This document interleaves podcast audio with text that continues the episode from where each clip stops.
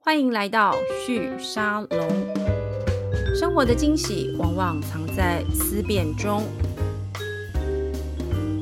Hello，各位旭沙龙的听众朋友们，大家好，我是玉宁。今天我们的节目还要继续谈区块链，我最近疯狂的爱上区块链。 我很想知道区块链的应用是什么。今天帮大家邀请来的是台湾图灵链股份有限公司的共同创办人及执行长 Jeff 胡耀杰。Jeff 你好，各位听众朋友，大家好，我是图灵的创办人 Jeff。好，我很少，我很少就是访问创业家，而且他的记录上写连续创业三次，但是年纪才今年就满二七了，好，那呃，因为其实你蛮常在其他的媒体受访的，蛮多人知道你过去的经历，就是在香港求学，而且在大学的时候就开始创业，而且创业的主题一开始可能没有跟区块链那么直接相关，但后来因为区块链用用什么奖学金投资买比特币是不是？然后呃赚了一些这样子，就发现它的潜力。我我这样的理解是对的吗？它比较像呃误打误撞，就是嗯 OK 这个我是二零一四开始读大学嘛是，那时候在香港科技大学，然后那时候最夯的主题就是 AI，、嗯哼，那现在其实也是，不过那时候是上一波，是然后上一波 AI 的时候，你我选的方向是做 NLP 相关的，就嗯自然语言处理，其实就是现在 ChatGPT 的没前身，错，没错，然后一直做到大三，曾经到 JP Morgan 里面实习嘛，是然后我每天在做，我就我就发现一件事情，就是不管我怎么做，我都没有办法超过 Stanford 的 NLP Group，、嗯哼，就是美国或者是欧洲的一些技术，就是比亚洲的一些地方领先。对，所以我就想说，在这种红海市场竞争，不如找一个新的蓝海市场。嗯，然后那天就听到二零一七的时候，就听到区块链这个题目。是那它从哪来呢？是我的研究的一个指导教授，是，他就开了一个计划叫 Blockchain Application，我还记得那个名字就叫这个名字。嗯哼。那我就问他说：“哎、什么是 blockchain？” OK 然后他就跟我说所以你那时候其实也不知道那是我 完什全不么，知道那是什么 OK 就是看起来蛮酷。然后最近在新闻有听到一些字，嗯他，就说他也不知道，然后他就 OK 说你来申请这个研究专题不，是，你他也他也不知道大家开这个专利， 他是因为看到当时比特币，你刚刚说二零一八是不是嗯二？零一七一二零一七那嗯时候应该比特币已经有一波了吧？对我印呃象中，大家还把它当成就城市嘛，对，我还认为城市它来是理写解这城样子市相关的东西这样子。对嗯，然后有人在挖矿这样子，对不对？有那时候圈子还有三块，就是我们叫做嗯哼矿圈、链圈跟币圈。对矿就是挖矿嘛，对链圈就是做应用对，那或者是开发主链，币圈就是做投资。嗯那后来矿圈其实在近期就消失了。没嗯错，对，那这个二零一七年的四月，因为我为了要去了解这个科技，我就开始上网查很多资料，发现都只有交易所，嗯基本上没有什么教你怎么样做区块链的一些 tutorial。 Yeah 然后我就想说，那我就拿奖学金剩下一点点钱，那没有很多，但是就是有一点点钱，然后我就说，那我去买一个半颗的比特币。那时候比特币一颗的价格是一千零五十八块，我印象哇没塞超非早常 期，超非早常深刻期，，美金 美金大概就三万块台币左右，我就买了对半颗，我就买了之后，隔两个礼拜我就上课嘛，嗯我下课之后我就去我去学校的图书馆看看，哎、怎么涨了二十 percent？ OK，我就想说这个东西应该是假的，所以我就在线上，它是那时候还是一个挂单平台，是我用的平台叫做 Local Bitcoins，我不知道现在还在不在，它是有点像是、嗯就是它是一个撮合方，是，然后我就把它挂在二十 percent 的位置卖掉，这样子，然后就从图书馆前面的 ATM 嗯是领回了现金。是我就想，哦，这不是个嗯骗人的？ 这科技蛮特别的，就是嗯哼因为做 AI，你不会感觉到你在做的事情可以这么快变成你的学费、你的生活嗯费，它不会这么快回来。是这个科技就让我感觉到它很贴近生活，就是它虽然这是跟钱有关的东西，但它非常贴近生活，它可以马上就、就回来。我就开始跟那个教授说，那我来开始写论文，我来做研究，我来写这块有关的一些一些东西，大概就从二零一七的时候开始。可是你后来找的题目比较是在练的应用这件嗯事情，是不是也是刚好那个老师他？因为你刚刚讲他的题目叫做 blockchain application 嗯嘛，就是找应用面的东西，是因为这个方式而走进了你现在在做的这个图灵证书这样的一个服务的领域吗？哦，中间还有一些转折，嗯，就是我我那个时候区块链其实还不知道要做什么，是然后我就上网查了一下，发现论文也没有很多，嗯因为大家都还在做 AI 相关的嘛。然后我就问教授说我要做什么，然后他就说你就随便选。 然后我就想说，嗯，那我就先来写一些跟智能合约有关的研究，嗯，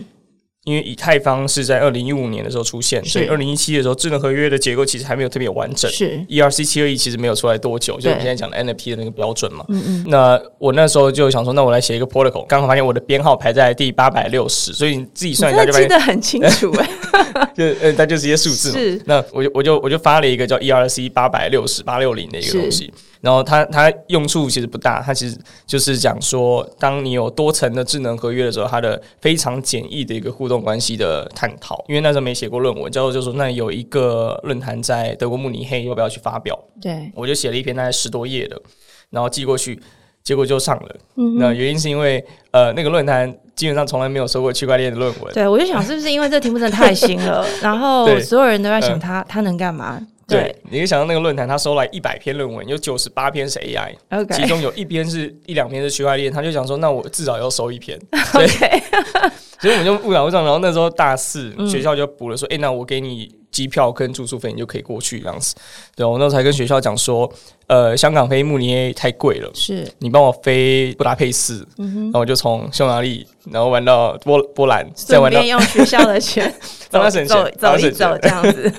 整体是帮学校挣挣钱的，这样嗯哼那就玩了一圈这样。然后我我记得论坛当天我就只有早上九点去，嗯然后十一点就离开，因为我就 pitch 完我就走了这样子。然后那天运气还不错，是因为区块链在那个时候真的没有很热门。是然后我在 present 的时候，因为我通常会比较热情，讲完之后后来就得到了那个最佳论文奖，是在那个论坛，然后教授就很开心，他就开始把我的论文发布在上海。是然后后来我又跟另外一个教授合作一个论文在旧金山，嗯所以就开始进到了区块链的研究之路这样子。嗯，对可啊是那最后为什么你觉得证书这个领域会是一个相对可以运作，而且它是可以呃快速商业化的一个题目？因为我我会特别这样问，是因为区块链的应用所有人都在找，我觉得一本到现在其实还是蛮多人在寻找，就是说它可以怎么样用的。但是在应用上面，大家其实都一直找不到一条最适合的路。然后你的选择看起来，它跟呃商业市场之间的距离，好像比较容易找到一些可应用的方向。嗯，那但第二个问题就是说。你你这样的选择，当然懂区块链的觉得很懂，但是对于现实世界里面的一般人来说，就有点像你在慕尼黑投那个稿子，有百分之九十八的全部都是 AI 的，那剩下的两篇可能是呃区块链的。也就是说，它虽然很新很有趣，也发展一段时间了，可是它跟现实的世界的界面接触点。其实没有那么多，所以一般人要去应用它跟使用它，其实并不是那么容易的事情。所以你虽然找了一个在现实世界里面需求很高的东西，但是它在应用上面要让大家广为接受，又相对没有那么的容易。嗯就你你怎么在这个过程里面，就是决定说好，没关系，那就继续做这个题目。你你懂我意思吗？哦嗯就是说，它不是只是钱的问题而已，是你要不要继续坚持这个这个市场这个产品的问题。嗯这个 idea 其实是当初多个，因为那时候我们在盘点多个可能可以做的方向嘛。嗯，在二零一八、二零一九的时候，然后其实申请研究所，我申请了两年。是然后第一年的时候，我申请了十八间研究所，然后是可能你有看到我那个新闻，我收到十八封拒绝信，没错我印象非常深刻。我那时候前面两封，第一封是牛津大学，第二封是宾州大学，对吧？然后后面我就不记得了，就是连续很多封。然后我那时候全部都投 AI 相关的，而且我都投那种，呃，他只开全世界五个人或者 OK 十个人的 program，因为那时候想说。叫挑战，叫挑战这一种。嗯哼结束之后，我就发现 AI 跟我的背景其实不是那么的 match， ，OK，或者它真的是非常竞争的一个市场。嗯哼，我就转到做区块链。然后那时候很多的主题在选，碰到证书这个主题，它其实其实一开始的一个尝试，我们就想说，因为区块链它其实就是一个资料库，对，对吧？它就比较比较贵的一个资料库，比较慢。嗯那但比较贵、比较慢，它有什么好处呢？它通常可以让许多的资料由世界各地人共同去维护。 Yeah 所以你就不会说，诶，它偏袒哪一个国家，嗯哼像裁判偏袒哪一个国家这样的感觉。那这是第一个好处。第二个好处是，当世界的局部范围发生了风险。是比方说俄乌战争，比方对说天灾，或者是这个没有电、缺电，它不会让这个系统消失。嗯哼，就比方说，教育部去年就掉了一百多万笔的学习历史档对，案没嘛。错，那台湾最近又有非常多的各自流出的这些事情，区块链可以避免这种我们叫单点失效，因为它同时是有很多的这个我们叫节点嗯是参与者，世界各地共同维护的。嗯哼，所以刚刚讲就这这几个点是它的重点。然后区块链最后一个蛮不错的重点就是它会随着时间去关它的栅栏。 OK 什么意思呢？区块链为什么要区块链？它是把每天发生的事情打包成一块是一块的块状，嗯哼，然后一个接一个形成一个链的形状嘛，所以它有先后顺序。嗯哼，今天的跟明天的跟后天是的不一样的，是不一样的，装在不同的箱子里面。那明天是没有办法改今天的资料的 Yeah 嗯今天是没有办法改过去的资料的。那这就会形成有点像人类的历史发展，我们时间轴是。虽然大家都说我们只住住在一个四维的世界，对但是空间三维是我们可以前后移动的，时间是目前还没有发现可以往后的嘛？对区块链有点像这个概念，那它就可以用在很多不可否认或不可挽回、嗯哼，改动的一些资讯上面，尤其是跟事实有关的。是事实这个东西就会碰到证书， Yeah，对？吧？因为证书就是去记载一个真实的事件，嗯哼，尽管这个人类世界的真实事件通常是模糊的，但是可是有点哲学层 次。对，它到后来就变得非常哲学，就是记载一个真实事件的一个证书，它可以记载两个方向，嗯哼，人相关的或者跟人无关的，就是是物品； 是人相关的就是毕业证书，物品相关的就是食品履历。呀那大概就这种，那后面还有很多衍生啦。那我们就想说，那我们从人相关的先做， ，OK，因为我们自己就是学生，我们就直接找学校说，因为它起起始点很简单嘛。我们在一开始创业的过程中，其实没有想太多，我们就想说有没有最简单的起步方式。是第一就是他如果可以轻资本，比方说写程式就可以开始，对嗯这就是一个 check。第二个就是如果他可以从学校就开始，那就是第二个 check。我直接找老师讲对，说哎、诶你要不要三十个学生给我？所以我那时候直接去敲，而可以，我原本先找工学院， 我就去敲那个电影就是我们院长的门，然后他就说 Jeff，你要改变这个体系，让它从纸本变成数位，我觉得你需要十年。然后我就想说，戏哇谷哦的相学对校悲观哎、我想 说 Berkeley 都这样说了，对那世界各地怎么办？对然后我就说，反正你有这么多学院嘛，对嗯然后我就去找另外一个学院，我就跑去找法学院。是法学院院长想一想，他就说，因为他其实不是技术背景没，错他不会去想说，哎、这个技术的发展史啊，就想说这个实际的应用，还有大家真的要不要？对，他说，如果你这个东西可以加到 LinkedIn，我就给你三十个学生让你发证。他就是跟我换那样子，哎、这很妙哎、很就是酷嗯越理解的人，他会越悲观，因为他觉得这个对这个体系要去接受这个新东西比较难。可是反而离这个最远的，我跟因为你刚刚讲法律系，我想说法律系这么传统对保守，应该更不愿意吧？但没有想到他是愿意的。对他们要的就只有这个证书好用， OK，好分享，看起来很酷，嗯对，这样这样就可以。因为我用的那个 program 叫做呃 Low Executive Education，就是基本上是给那种在职人士、嗯是长官来上课。是然后他们最需要的就是学到的东西是一块，建立人人脉是一块，最后是那张证，对啊吧、那张证才是关键。嗯对然后他们要挂到 LinkedIn， ，OK，所以我大概花了两到四个礼拜把这个功能完成。嗯呃，那他就说好，那我们采用，我就是拿到第一个 contract。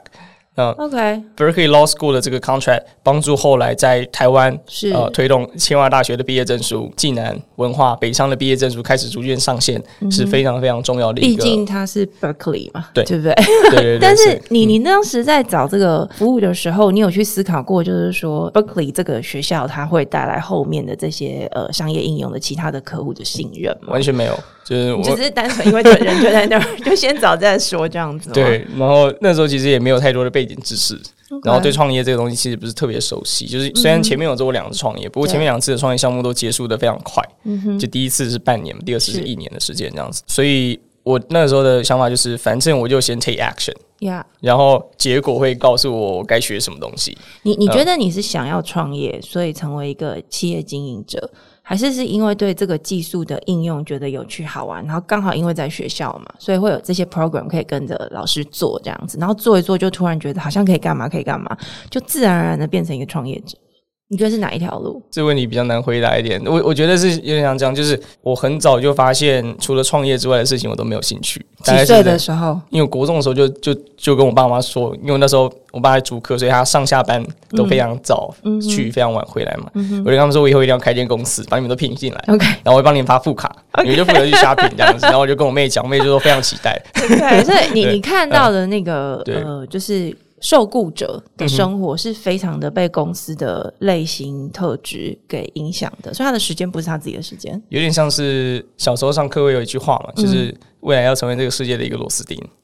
然后我一直认为这是一个非常错误的观念，就是当你立志于成为这个社会的螺丝钉的话，我觉得这一生会非常不值得。就是你感觉好像都在帮大家打工，对 OK，你感觉好像都是担任这个社会大量生产的一个普通的元件，是嗯就是你没有在做，你不是操控这个机器的人，你甚至不是个机器非常重要的一个部件，一个是 parts。对是啊，所以大概就是这个样子嘛。那我觉得能够改变的方式，那时候知道的东西也很少，对就只能透过做跟别人不一样的事情，嗯对吧？那因为大家都做这样的事情，所以大家都成为螺丝钉。那你做不一样的事情，可能就不是螺丝钉，你可能就是螺帽，没有开玩嗯笑的，就 可能可能是别的角色。那是那这个，但后来发现创业之后，你可以利用你所知道的技术跟资源，对组建一个团队，是团队你能够做的事情就比一个人还要更多了。是对啊吧，原本只是一个一个一个角色，有团队之后，你再可以后面运用比方说资本的力量，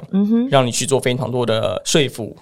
跟规则上面的改变，然后你就发现开始会有一些团体或一些公司，因为你改变它的做法，开始会有很多人受到影响，开始会有一个国家的政策因为你改变，然后开始会有国家跟国家之间的交换讯息跟资讯的方式因为你改变，然后你就会发现你开始在写历史， OK，然后这个东西是非常就是 amazing 的一件事情，它会让你发现创业之外的事情你都没有兴趣。我觉得，我觉得大概从那个时候开始就有就是一开始胃口就被养坏了。对是对，那你你在，因为你刚刚有提到嘛，就是从你你应该是在大学十几岁的时候，二十岁的时候就已经开始慢慢的走上这条路了。所以也就是说，参与这种 startup 的 project、一个 program、一个 product 这件事情，大概已经走了七年。但同时在这个过程，也要慢慢的担任一个经营者的角色。我我看资料，你们公司现在好像是十二十个人，还是十几个人？我们差不多差不多十多个十十十多个在公司人里面，对我想一个月要发的薪水也还是不少了， 所以你要慢慢的是呃处理这个跟营运有关的工作，嗯找钱，怎么花钱，怎么样去规划每一季度的这个营收。但是因为我刚才听你的过去的生活的背景，其实家里也不是做生意的嘛，嗯你怎么样训练自己在营运上面的这些知识跟技能？我觉得我有找到一些适合自己的方法，但不一定适合大家。嗯我会发现学一个东西最快的方法就是直接跟那个产业的老板聊天。什么意思 OK，呢？就是比方说我要了解电影产业，是最快的方法就是我去认识一个电影导演，可能朋友介绍什么样子，然后直接跟他做资讯交换。嗯哼，就是我可能跟他聊说，诶，我在做区块链是什么样相关的东西，是他有兴趣，他可能是想把这个用在他的电影嘛，对我就问他电影相关的东西，我就可以在很短的三十分钟、一个小时内学到嗯知道大量的核心知识 OK 嗯嗯然后甚至建立那个地方的人脉，我觉得这是最快，就直接跟那个产业的老板聊天这样，因为你可以想想看，很多人说我要学电影，他怎么做呢？他学相关的科系， ，Yeah，他进到这个里面先做助理，是他可能要花十年、十五年的时间才会成为这个产业里面非常重要的角色。他学到的东西可能是九十 percent、八十嗯 percent。那但是如果你可以在三三十分钟或一个小时内学到了三十 percent 或五十 percent，嗯哼，其实就已经非常足够效了。效率比较起来，单位成本低太多了，因为人生很对哎不短，对 OK，所以我觉得时间是这样利用的话，会更快的去扩充自己的知识库，这样子。啊所以你的营运能力是透过跟很多不同的老板聊天我觉得这是最快的，就是跟前辈、跟人学。嗯然后之前有些呃学弟妹问我说：“诶，那怎么样 take advice？” 比方说，如果很多人给你建议嘛，嗯对啊你家人给你建议，你的叔叔阿姨过年的时候给你建议这样子，你身边的朋友会给你建议，然后也会有一些前辈给你建议这样子。我之前在一本书上看到的，嗯就是不是我自己想到，就是你要决定那个建议要不要吸收下来，对，就看你未来想不想成为那个人。那你最想成为谁？其实其实蛮多的，我就我就理解是你 没有你列一些你心中觉得你想要成为他的那样的人，因为我我我可以理解嗯你说很多的这件事， 嗯哼因为我觉得你的欲望无穷，但那个欲望无穷可能不是钱的欲望无穷，是想要经历很多种不同的我觉事得情。钱只是一个副产品。 Yeah 就是当你在迈进成功的路上，它会自然发生的一个副产品。一个一个项目嗯这样子，所以你想要成为谁？你可以举一些例子吗？我觉得没有一个百分之百的，就是你你可以讲一个特质，某一个人的什么哦特质或经历这样子，我觉得这样更大家可以更了解。哦可以。嗯，我最喜欢的三个 role model 的其中一个就是达文西，嗯哼，就是达芬奇他在那个时代的时候，因为很多的。不同领域甚至没有产业，就是是不同的研究范畴、科学范畴里面都是才刚开始、才刚没错萌芽这样子。嗯然后他发现他的短短的人生不用把自己放在一个领域，呀、所以他同时又是可以设计飞机的专家，是同时又是天文学家，同时又是数学家，又是是哲学家，他可以做非又是画家，嗯所以我觉得这样的一个思维让大家知道，虽然我们人人生看起来很短，我们感觉对这辈子只能做一到两件事情，对嗯，但其实不是这样子，嗯对哦，对，这是我最欣赏他的一个方向。 ，OK 对。那第二个 role model，OK，、还有一个就是伽利略，伽利略他那时候我觉得最欣赏的事情是他。在提出的很多的观点，其实是跟整个社会主流相左的，是尤其是跟那个时候的教廷。嗯哼对，虽然我们家都是天主教，不过那时候的教理是非常打压那个， ，OK，嗯，就是科学发展的，嗯因为它很多科学发展在那个时候其实是违背就是圣经里面所说的、说的、所说的这个事情嘛。那但他还是站出来，嗯做这些事情，尽管他受到了很多的迫害。不过最后他提的思想跟对世界改变的一些方法，变成科学的主流。是嗯，我觉得这个勇气跟他可以知道他在做的东西是未来是非常重要的你一件想要事情成为一个能够改变这个世界的人，对，因为图灵证书就要做非常多这这类的事情。嗯比方说我们要让纸张在二十一世纪消失的这件事情，是嗯就是很重要的一个东西，还有别的吗？图灵证书以及你觉得让大家知道现在纸本文件叫做正本，对叫我们盖章，数位叫 copy。呀我们认为接下来世界会颠倒，数位的才是正数位才是正本，资本都是 copy，、甚嗯至是资本的 copy 就不需要了。 ，Yeah，嗯，对啊，这是一个。然后再来就是，呃，我觉得在接下来的社社会环境中，国家的边界会越来越模糊，是因为现在有很多的公司，比方说 Facebook，它 Yeah 拥有的用户数其实就已经大过非常多的国家了。没错，就是我们叫富可敌国嘛。嗯那这些大型的企业里面，他们掌管了非常多的个资跟资讯，甚至掌嗯管了金流，然后可以创造自己的货币、自己的登入方式。在这个状况之下，我我希望图灵也可以往那个方向迈进。你是说嗯它是一个跨国界的一个服务的一个单位，然后大家在用你们的这个服务的时候，不用去想它是在哪一个市场、 哪个国家、哪一个呃哪一个哪一个居民这样子，有点像是，或者是更远的未来。 OK 就是我一直觉得，就是在电影里面那个讲的二零五零或二零六零的那个未嗯来的世界里面，其实政府可能是呃不存在的，就是国家这个边界是不存在的一个状况。 OK 就那时候会有几间非常大型的企业掌控这个世界，呃， OK 对吧？在那个电影里面都会演讲演，然后那个企业哎是通常是坏人，就是 OK 那。我希望我在想问你说，所以你是要成为那个很大的企业，但是还是是是反抗这个很大的这个这个？我们希望成为那个 enterprise，但是我们希望做就是正确、更好的有益的事事情对，就帮助人类的一些事情这样子。然后我们就想说，那如果在二零六零要成为一个这么巨大的一个企业，甚至打是破。国家的这个限制的话，做什么嗯才是对的？大概有几个，就是我们简单列了三个。第一个是跟 payment 有关的东西，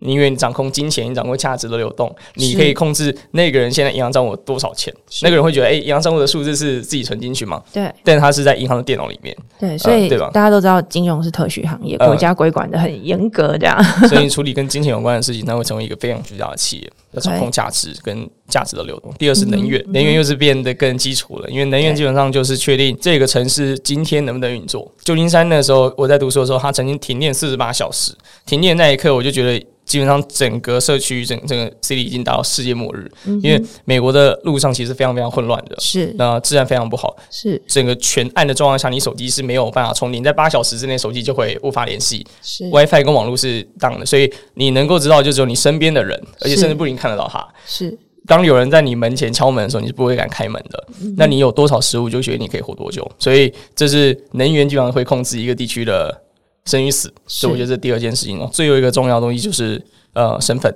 OK，嗯、身份在现在一个非常容易造假的世界，大家知道现在有 AI generator 嘛，我可以对随便产生一张照片，照片现在越好看，通常大家就觉得这是 AI 做的，文章写的越好，大家就这 ChatGPT 写的，对吧？这个东西快离越高的时候，大家越不觉得它是人做的这个状况下，代表造假的。的这个方式的门槛已经大幅降低到世界上充斥着各种假资讯的这个、这个状态，所以到时候能够辨识真与假，就是一件非常珍贵的一件事情。 Yeah 呃那辨识真与假最重要的地方之一，就是当你在跟一个人互动的时候，你怎么知道他是本人？是尤其是你们不是面对面的时候，嗯哼你们可能是透过呃这个 video call，对透过声音就讲是电话嘛。像我今天早上看了一篇新闻，就是呃现在可以用 AI 模拟一个人的声音去做诈骗对，然后已没经错嗯有成功的好几个案例。那你接到一个电话是你的亲人打来的，对你完全不知道他是不是本人。是呃、的这个状况下，身份的验证可以告诉你说他就是。那个，我一般用那个词叫做，就是具备肉体的那个本人的个体，肉身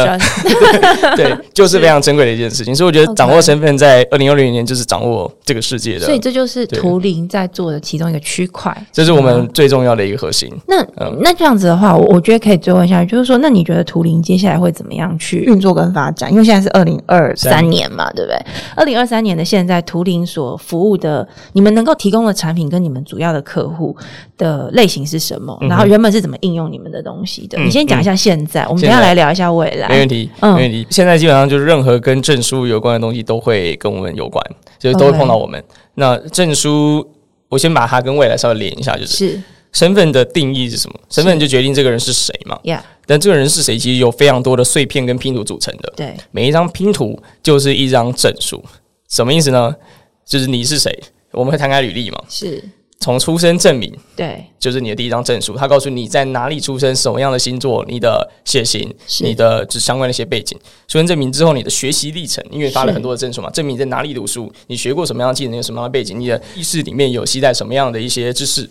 工作经历证明你在哪些地方提供你的价值，哪些人嗯 Yeah 信任你，你跟谁互动过。医疗的病历证明你的健康状况、你的是呃就医状况，你是不是保持一个生呃很良好的一个生活形态。你的 finance 相关的 document 证明你在这个世界上的价值的存储，你跟别人是互动，你买了多少的资产对，或者是负债在这个里面，所以你就发现，其实一个身份就是由大量的证书所拼凑起来的。 OK 呃，那我们要做的第一件事情就是先成为这个证书的发行者， OK，但是因为我们自己不是政府跟公家机关嘛，对所以怎么样去帮忙这些证书做到新形态的升级，就是让它变得是全部都是数位化的、好追踪的、好验证的、 OK 整合在一起的，就是成为发证工具跟发证平台。但你要怎么样去负责让？因为刚刚你在描述这个一个人，嗯他他的肉身是什么这件事情，对他在数位的世界其实透过大量的这些证书作为一个节点对拼凑拼凑起来的一个数位人嘛，这对样子，那就是他的数位身份。那这个所谓的数位身份，它的运作模式在我们现在的实体世界里面，它其实有不同的主管机关、嗯以及不同的这个私人的机构对所提供给你的。对那你们作为一个这样子的一个，我我现在理解你说的意思是说，如果我有错，麻烦纠正。就图灵在这个过程是负责去帮大家把这个数位身份的这个发行。的这个呃做动，这个这个产生的过程，你们是提供的第一层服务，第二层服务是让这些所有的证书，它在呃数位的世界里面拼凑成一个人的这件事情是可以被理解跟辨识的。也就是说，一个人身上挂了三种证书，可能有三个不同的发行单位。那你们可以协助让所有的人知道说，对，因为是这三个不同的发行单位挂在这个人身上，所以这个人为真 的这个可能性是比较高的。这样，就这是我目前的理解。你们在做的事情是这个吗？那第二个事情就是，那要怎么做到这件事？只有你们在，只有你们做的，然后大家会觉得说，嗯，对，是你做的，所以我相信你。呃，没错，就是这个方向，就是在这个世界上会有三种跟证书互动的角色：是发行的人，对我，们叫发证者；收到证书的人，我对们叫收证者；是验证证书的人这个嗯叫验证者。 OK，那三个关系，三个角色可以用在不同的场合。是大家最常见的毕业证书，对发行者是学校，对收证者是学生，是，验证者通常有两种，研究所或者是企业的人资部门，对对吧？我要去查核对，那个人要来来就业，这样的三角形也可以用在医疗。 Yeah 发行者是医院，他发了诊断证明书给收证者是病患，嗯病患收到诊断证明书之后，他拿去申请保险，验证者是保险公司，呀，所以你就发现这个三角形可以用在非常非常多的产业，只要有人发、有人收、有人验，对我们的技术就可以进去。所以我们角色就是先提供发证者非常简单的发行工具，比方说他以前在发证，对现在大学在台湾要发证的话，通常要三到四个工作人员处理，就他们在教务处的注册组嘛，是 嗯大概是六到八个礼拜的时间，然后中间要跟中央印刷厂配合，然后寄送的成本非常高，而且寄出过去发现寄错了。对寄错地址、证书写错是很难收回的对。所有的证书的发行都是非常非常传统的那种石器时代的这个做法，我们会让它全部变成数位化的方式去进行，然后在每张证书上面盖有电子签章，是所以证书基本上的伪造几率是趋近于零。所以是嗯再也不会看到一张证书不知道它是真是假，以及任何的证书的发行跟寄到都是马上，是它是一秒钟的事情，它不会是 OK，我拿去中央印刷厂印完。盖完那个钢印，销毁钢印，把这个东西包在信封里面，在上面写上地址，寄出去给那个学生，发现他已经搬家，是嗯就这件事情再也不会发生在二十一世纪里面。然后再来就是学生不会掉证书呀你收到证书之后，你不知道放家里哪里，放到抽屉之后，你一搬家东西就不见了。然后他现在都在公链上，它都会跟着你自是己移动。 OK 嗯你在这个世界的各地，它就是跟着你的这个身份在移动这样子，对吧？所以我们在建构大致上就是把所有的这种凭证发行跟身份发行的这个三角形紧密的绑到了这三方的身上。 是主要就是收证的这一方身上是。我们当初起家就是在二零二零的时候，因为那时候疫情，所以回到台湾，开始从教育的产业，所以台湾目前大概有接近四十个大学的校系学院就开始用我们的系统这样子。嗯那比较有名的应该就是台大的国际事务处，是清华大学的毕业证书的这些单位开始在用这样子，然后他们就发行非常多的证书。后来教嗯育做一做，我们就发现，哎、真的要去改变规则，还有一条路要走，是就是跟政府沟通。呀所以我们就陆续把桃园市的青年局、对新竹县的教育局是跟今年度台北市的教育局，就是基本上所有的这个证书都在我们的系统上，希望可以拓到整个台湾。嗯那从大学这一段往前追到高中、国中、国小，是往后追到就业相关的这个证书，这样所以子。你们先从年轻人身上着手，因为他们是未来的这个主要的这个拥有证件的人，是这样子吗？策略上有这个、呃这个思考吗？当当时没想那么多，但是后来发现它有两个好处。是第一个是他对数位的接受度特别高，嗯因为他基本上就生活在数位的世界里，没有一一个人早上起来第一件事情就是把手机从插电上面的地方拔掉，对 然后开始 用。那呃，所以他们知道怎么样用数位的工具去收证，然后嗯再来就是因为他们接下来要累积的证书会比较多，他要回溯的证书比较少。回溯证是什么意思呢？比方说，我们跟其中一个台中的一个大学交流，他我们就是是回溯证书很多的那一 种，对客不气了对？ 没有没有，就我这样大家比较好理解这是这样件没事错情。，对对所以越年轻的人，尤其是刚出生的人，他回溯证书基本上就是领章或者更少章，对是啊，那会比较好做一点点。那你们对在这个过程需要跟政府之间在联系沟通更多的是什么？因为政府在这边的角色，我我感觉有两个，嗯一个是他是发证者，嗯他也是哦，他是三个角色，他也是验证者， 对他很多时候要去验证说这个证件是不是真的这样子。嗯哼例如过海关，对假设你今天护照是这个区块链数位化的这样子的一种证书的话，那在海关他就用这个方式来验证。但政府同时还有一个角色，就是他说你可不可以做这件事情的这个角色嘛？嗯嗯嗯你你们在营运上面有是不是有一个这个关卡必须突 破？对，一开始比较辛苦，因为一开始大家就说：“哎、你就是新创。”对啊再就是整感觉一群这刚毕业的学生， 对， 我因为相信你应该会常常遇到这个质疑。对，那后后来，但我觉得台湾其实对这块蛮 appreciate 的，就是原本大家会觉得在台湾年轻人创业的话，很多人会看低，是会说哎，这个不可能。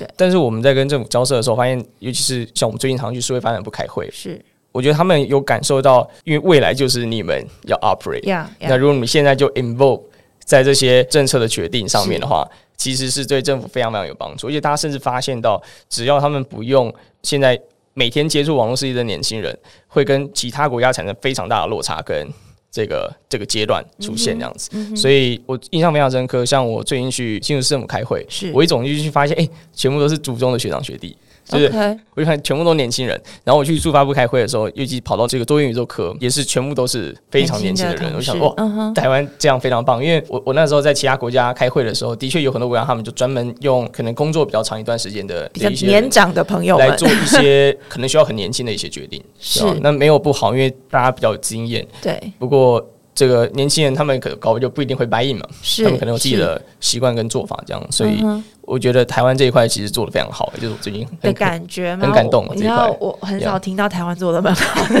就通常大家会觉得在数位化这个事情，嗯嗯政府的脚步速度是比较慢的。但我刚刚在听你讲，如果今天是从数发部的这个组织单位出发，它的确有可能，因为它嗯哼也是刚设立的一个新是单位，对不对？所以它其实身上的包袱相对比较少一点没错点，而且它被赋予的一个任务，其实就是在思考，就是说台湾未来在整个数位发展上面的方方面面应该要怎么做？那就我的了解，其实其中有蛮大的一块就是整个国家组织或者说我们说行政组织好嗯了，它的运作模式怎么样更快速的、更有效的去 adopt 这些 digital solution。对，嗯那你们你们公司现在 right now 正在克服现在这个问题，但是你刚刚有提到嘛，因为你刚刚其实已经很清楚了说国家的界限会越来越模糊，嗯对不对？那你心中想象的未来的那个长远的那个，我们说管理者或者是规则的仲裁者的这个角色，他会怎么变化？因为我们现在出事情就去找政府啊，各国都是都是这样子，就是嗯、呃政府你有法规，政府跟国家机器之所以存在，它背后有一个很重要的原因，是因为大家相信有一个共同的规则跟法律结构，是我们大家共同决定幸福的。那国家在这边担任这个执法的这个角色，它其中的一个任务嘛。那如果国家的界限在这个过程里面会慢慢的模糊化掉，你觉得原因是什么？我相信跟你们在做这个证书一定有一些相关的关系，但我现在还没有想通的就是，诶 o k 所以政府不见了，然后或者是说这个执法者的这个角色，他会慢慢的模糊掉，但大家仍然都可以接受，整个社会秩序还是可以稳定。嗯嗯，他背后支持他的是什么？你可不可以就这一部分跟我们一些分享一下我觉得这块我其实还在学习， ？OK，、呃就是就你我心中想象的可能会是什么样哦，子？我觉得还有几个点，就是是大家对过去的政策的这个制度，就是是政府政府或者是选举的制度的话，是嗯大家可能需要一些新的方式来做这件事情。那通常目前我见到的都是往好的方向，也有可能是因为是我通常都是看到好的事情。 那没有创业者的特质，就是这样看到对可能性我。我现在就看到很多，比方说台湾的台湾虽然之前有讨论过数位身份证嘛，对其实有非常多的努力正在跟海外的一些国家做到彼此的公民可以是可以、呃、联互动的通的，对不对？嗯我觉得很酷，因为就变成是我的人到你的国家，你的人到我国家的时候，还是会被视为当地的 citizen。是啊它相关的一些资料背景，我不用重新再做一次 KYC，呀不用再做 KYC 的状况下，就是我不用再从零到一百重新走所有试验它的过程。这块的人、金钱、时间成本是非常庞大的。是两边的的这个做 KYC 的成本大幅降低之后，彼此的人在不管是旅游、贸易，或者是各自到各别的国家成立公司，就非常非常的简单。嗯那最早其实第一个做这这个的是爱沙尼亚，大家可能都读过那我本书刚嘛刚就。在想说，嗯，你应该要、要举爱沙尼亚了，因 为嗯我之前去爱沙尼亚，然后对他们隔壁是芬兰嘛，嗯哼那两国的这个互相的贸易跟生活是非常紧密相连的。然后当时我去那边，我就发现他们过国境。基本上不太需要干嘛，而且我印象中他们就是手机拿出来，嗯就那我就过去了。然后我有问了一下当地爱沙爱沙尼亚政府，我没有去芬兰问当地政府，他们其实两个国家其实政府对政府之间让这个所谓的数位公民身份证的这个互通有无是可以。在国家之间进行的，嗯那这个的确促成一个事情，因为我在观察他们整个交流过程，我就有问他说：“那你会不会感觉，你们会不会觉得，就是这两个国家的这个所谓的边界是有稍微模糊一点的？不是指这个证书上面写的你是芬兰人，嗯还是你是爱爱沙尼亚人，就不是是是出这生个地而已，对，那个只是出生地，没错，就你讲的，它就是一个出生地的一个缩影。可是两国之间的人民的交流其实是非常的这个畅旺的，你也感觉不太出来，就是说其实你们是两个不同的出生地这件事情。但是因为他透过数位身份证的这个做法，我发现它有一个有一个有趣的现象，因为你的过关这件事、过海关这件事情很容易嘛，然后大家相信，重点是大家相信那个数位身份证的正确性跟它的这个可靠度。对所以国家也非常放心的嗯让你们彼此之间的人民这么的互相的交流往来。我的确在那个过程里面有感受到你刚刚讲那个国界的那个模糊性是有一点点消失的。嗯这个是不是就是你们所看到的一个未来对，我觉得这是接下来会发生的前几件事情， ？OK，就是人在穿越国界的难易度会大幅下降，嗯哼这件事情会发生。我之前因为我大三其实在瑞士交换嘛，是然后那时候就发现哇，我在去出国这件事情就是搭个火车，他完全就是连行李都不用检查，就嗯是是嗯我根本护照都不用拿出来，我就是到那个地方，我只要在欧洲的，他们那时候好像是就是有生根有关的国家，对欧盟的这个到处里飞，面他就完全嗯对嗯不用管你是谁，你就你就到那边就对了，对嗯啊，我就觉得非常特别的一个体验。那这件事情它可能会慢慢扩到更多的国家，几是个国家之间他们搞不好就有这样的一个协定，是。所以我觉得这是前几天会发生的事情，这样子。那对啊你你觉得接下来就是说图灵在运作跟发展上面，我这样听，你知道为什么我要一直追问这个跟国家跟公公共部门有关的嗯这个事情，是因为我我感觉这个其实是图灵在应用的发展上面蛮重要的一个关卡。就是说，如果你们的客户还是只有四部门，嗯，那它的确在应用上我们可以看到各种的商业性的可能，它它是有价值的。嗯但是如果他要做到你刚刚讲的发挥影响力，嗯像伽利略那样，啊像这个达文西这样子，他们改变了他们的时代的话，那你必须势必要能够跟这个公部门。的合作能够找到可能性，嗯哼对。那我觉得跟公部门合作最困难的东西是这个，第一个，他的角色就是要大家都相信，嗯哼整个社会都要接受对，否则他就会有他这个政权危机，这个嗯哼统治正当性的问题嘛。大家要不要会？大家可能会叫他下台这样子。那第二个东西就是说呢，这个东西还要能够长期可靠，嗯哼，因为他的责任就是要让大家相信的原因，就是因为要让大家觉得说，哦，这个这个方法我接受，嗯而且呢，未来我也不会担心它会出问题，对不对所以，我们看到我们的身份证跟我们的那个现在实体的那个身份证，还有这嗯个健保卡，每一张成本都很高， 对，因为我们要确定它是可以运用的。那你们接下来在这个事情上面，就你自己心中的想象，除了跟台湾的政府要做个这么多的沟通之外，你们如果要到海外市场对去，是不是也要做同样的事情？还是有别的可以绕道的方法？我觉得这件事情是不可避免的，不过它很重要，因为它就是建立公司门槛的一个重点，呀、对吗？那我目前服务的直接服务的政府部门大概有十五个，那主要都在台湾， o 就 k 台湾的中央部会，呃，台湾的各县市是呃不同的局处这样子。然后我们最近因为我其实常飞日本， 是从去年底到现在，大概飞日本了六次，嗯然后大概待了六十一天的时间这样子。那我们主要就是跟他们当地的不同都道府县的政府交涉，包括东京都，包括 OK 总务省、福冈、神户、冲绳跟爱知县。所以你现在决定要打日本政府，我们希望我们在二零二三年可以独占掉日本市但场。但你知道嗯日本政府部门是说话最慢的一个地方吗？曾经是我们希望这个这这个事情可以被改变，所以你对啊你挑了一个哦，我懂了，嗯你想要在这边发展后进优势，是不是？有点就是说像他嗯比较晚，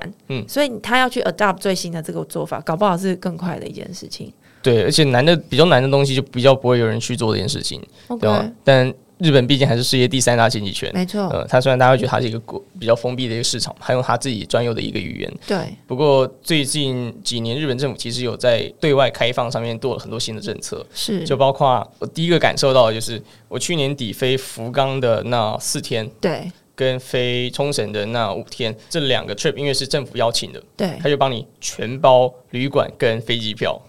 然后什么我非常 感谢的，他直接在福冈订了一个四星级饭店，然后我到是现场就想，哇，那我应该带我家人 来的。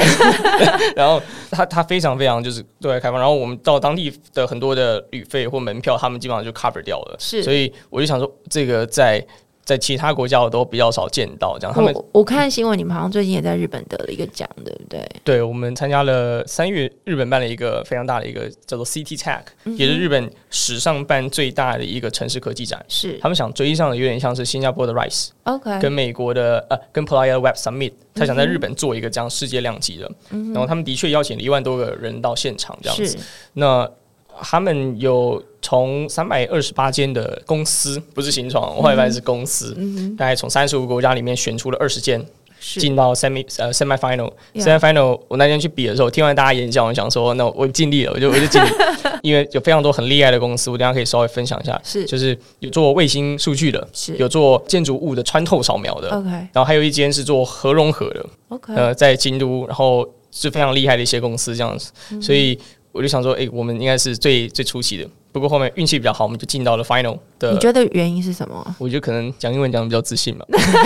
？OK，呃，这个我觉得是蛮重要 的，的确蛮重要的我一开玩点。嗯笑的，我开玩笑的，就是我英文也没有特别好，反正就是那 个，可能就是我讲的比较热情。是然后我觉得他们会看你的题目的大小，呀，因为你做核融合，基本上核融合一出现，这个世界上就不需要其他的能源没方式了错。，嗯，对吧？因为它的用的物质跟它最后可以产生能量的这个杠杆比没是错远远超过其他东西，然后它的污染其实非常非常小的，是目前已知的状况下是长这样。那做卫星是的那家公司，它已经有六颗卫星在太空飞， OK，所以他要做任何的这种探针扫描啊、是扫描地层或什么样这些都非常简单。对，然后还有另外一个是在美国，今年的呃好像估值是六十亿美金的一个做灾难避险的一个这一个公司， OK，嗯技术性的公司嘛跟比较像金融科技。 ，OK，然后他也在现了场比赛这样子，所以题目叫做非常非常庞大，嗯对就好像你的公司只要存在，地球就会转动的这种感觉。解 OK 然后我觉得图灵那时候给的故事跟想象是这个方向的， OK，因为我们要，我那时候讲的就是我们要建立的是一个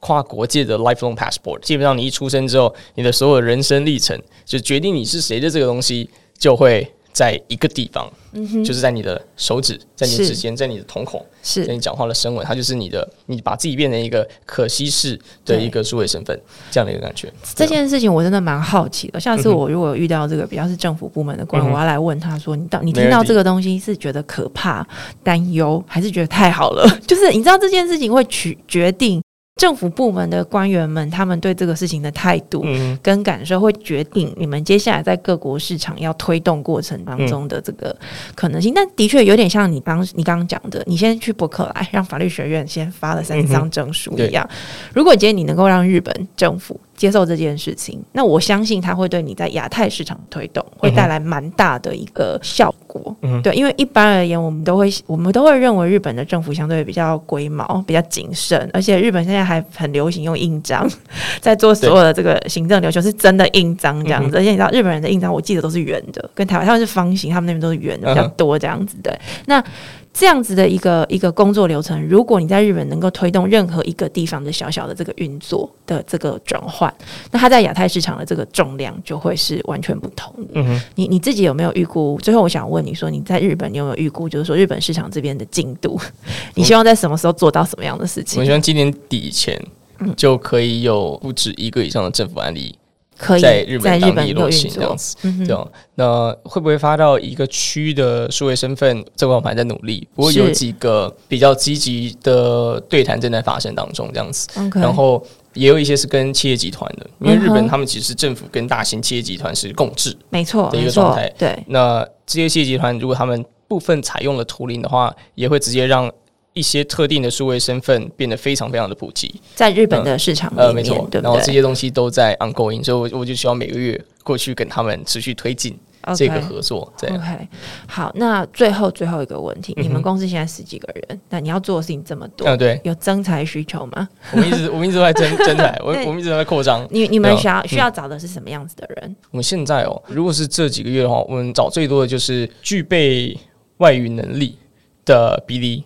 OK，要哪一个国家的语言？因为毕竟你要做全球市场嘛。其实都可以。就是他最好当然就是中文、英文都 OK 就好了，是其他就是 Plus。 OK，那就看他刚好会哪些语言，因为比方哎嗯说哼像我们的产品长，我们对我们团队说我是应该说说最少语言的人这样子。 OK，嗯，我们产品长他大概会说六种语言，然后他你去最哪里找来的？ 这个遇 到的， 我在美国有一次分享的时候，他刚好是听众，嗯然后他最强的就是韩文跟法文，然后其他嗯就是中英和一些其他的的语言这样子。然后我们最近刚进来的人资长也会说五种语言，然后我们连实习生他都会说斯拉夫语，就是其实我后来发现，大家会觉得这个世界感觉是技术背景的人才在在 drive，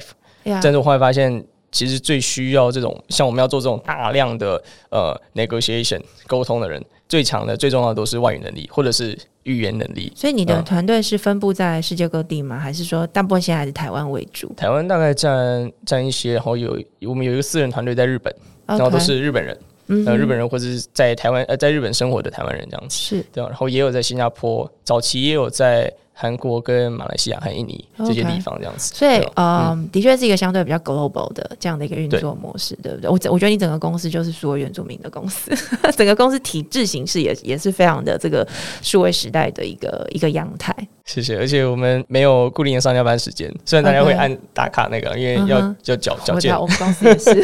但是就是我们是看结果，呀就是工作结果来论这一个我跟同事的合作关系。其是实我们任何的评估都比较不像是老板跟员工，就比较像是合作关系，因为我知嗯道公司会走一段路，然后那个那个同事他会在公司待一段时间，对我们叫合作这段时间这样子，对吧、然后再来就是我们现在很多人 work from home 嘛，呀，我们基本上办公室很晚才有，所以大家一一开始是不太喜欢去办公室的，是对吧、那我们现在顶多就是每两个礼拜有半个小时要在办公室，对嗯吧、其他时间就是 free，对。 OK，好，刚刚听到嗯这个 Jeff 的分享，如果你在听我们的节目，然后你对于他们在做的这种想要去改变世界的运作模式的这样的一个企图心或这样的一个想象是有兴趣的，那可以跟 Jeff 的公司联络。要怎么找到你们的职缺？要怎么跟你们联系啊？我们你其实搜图灵链，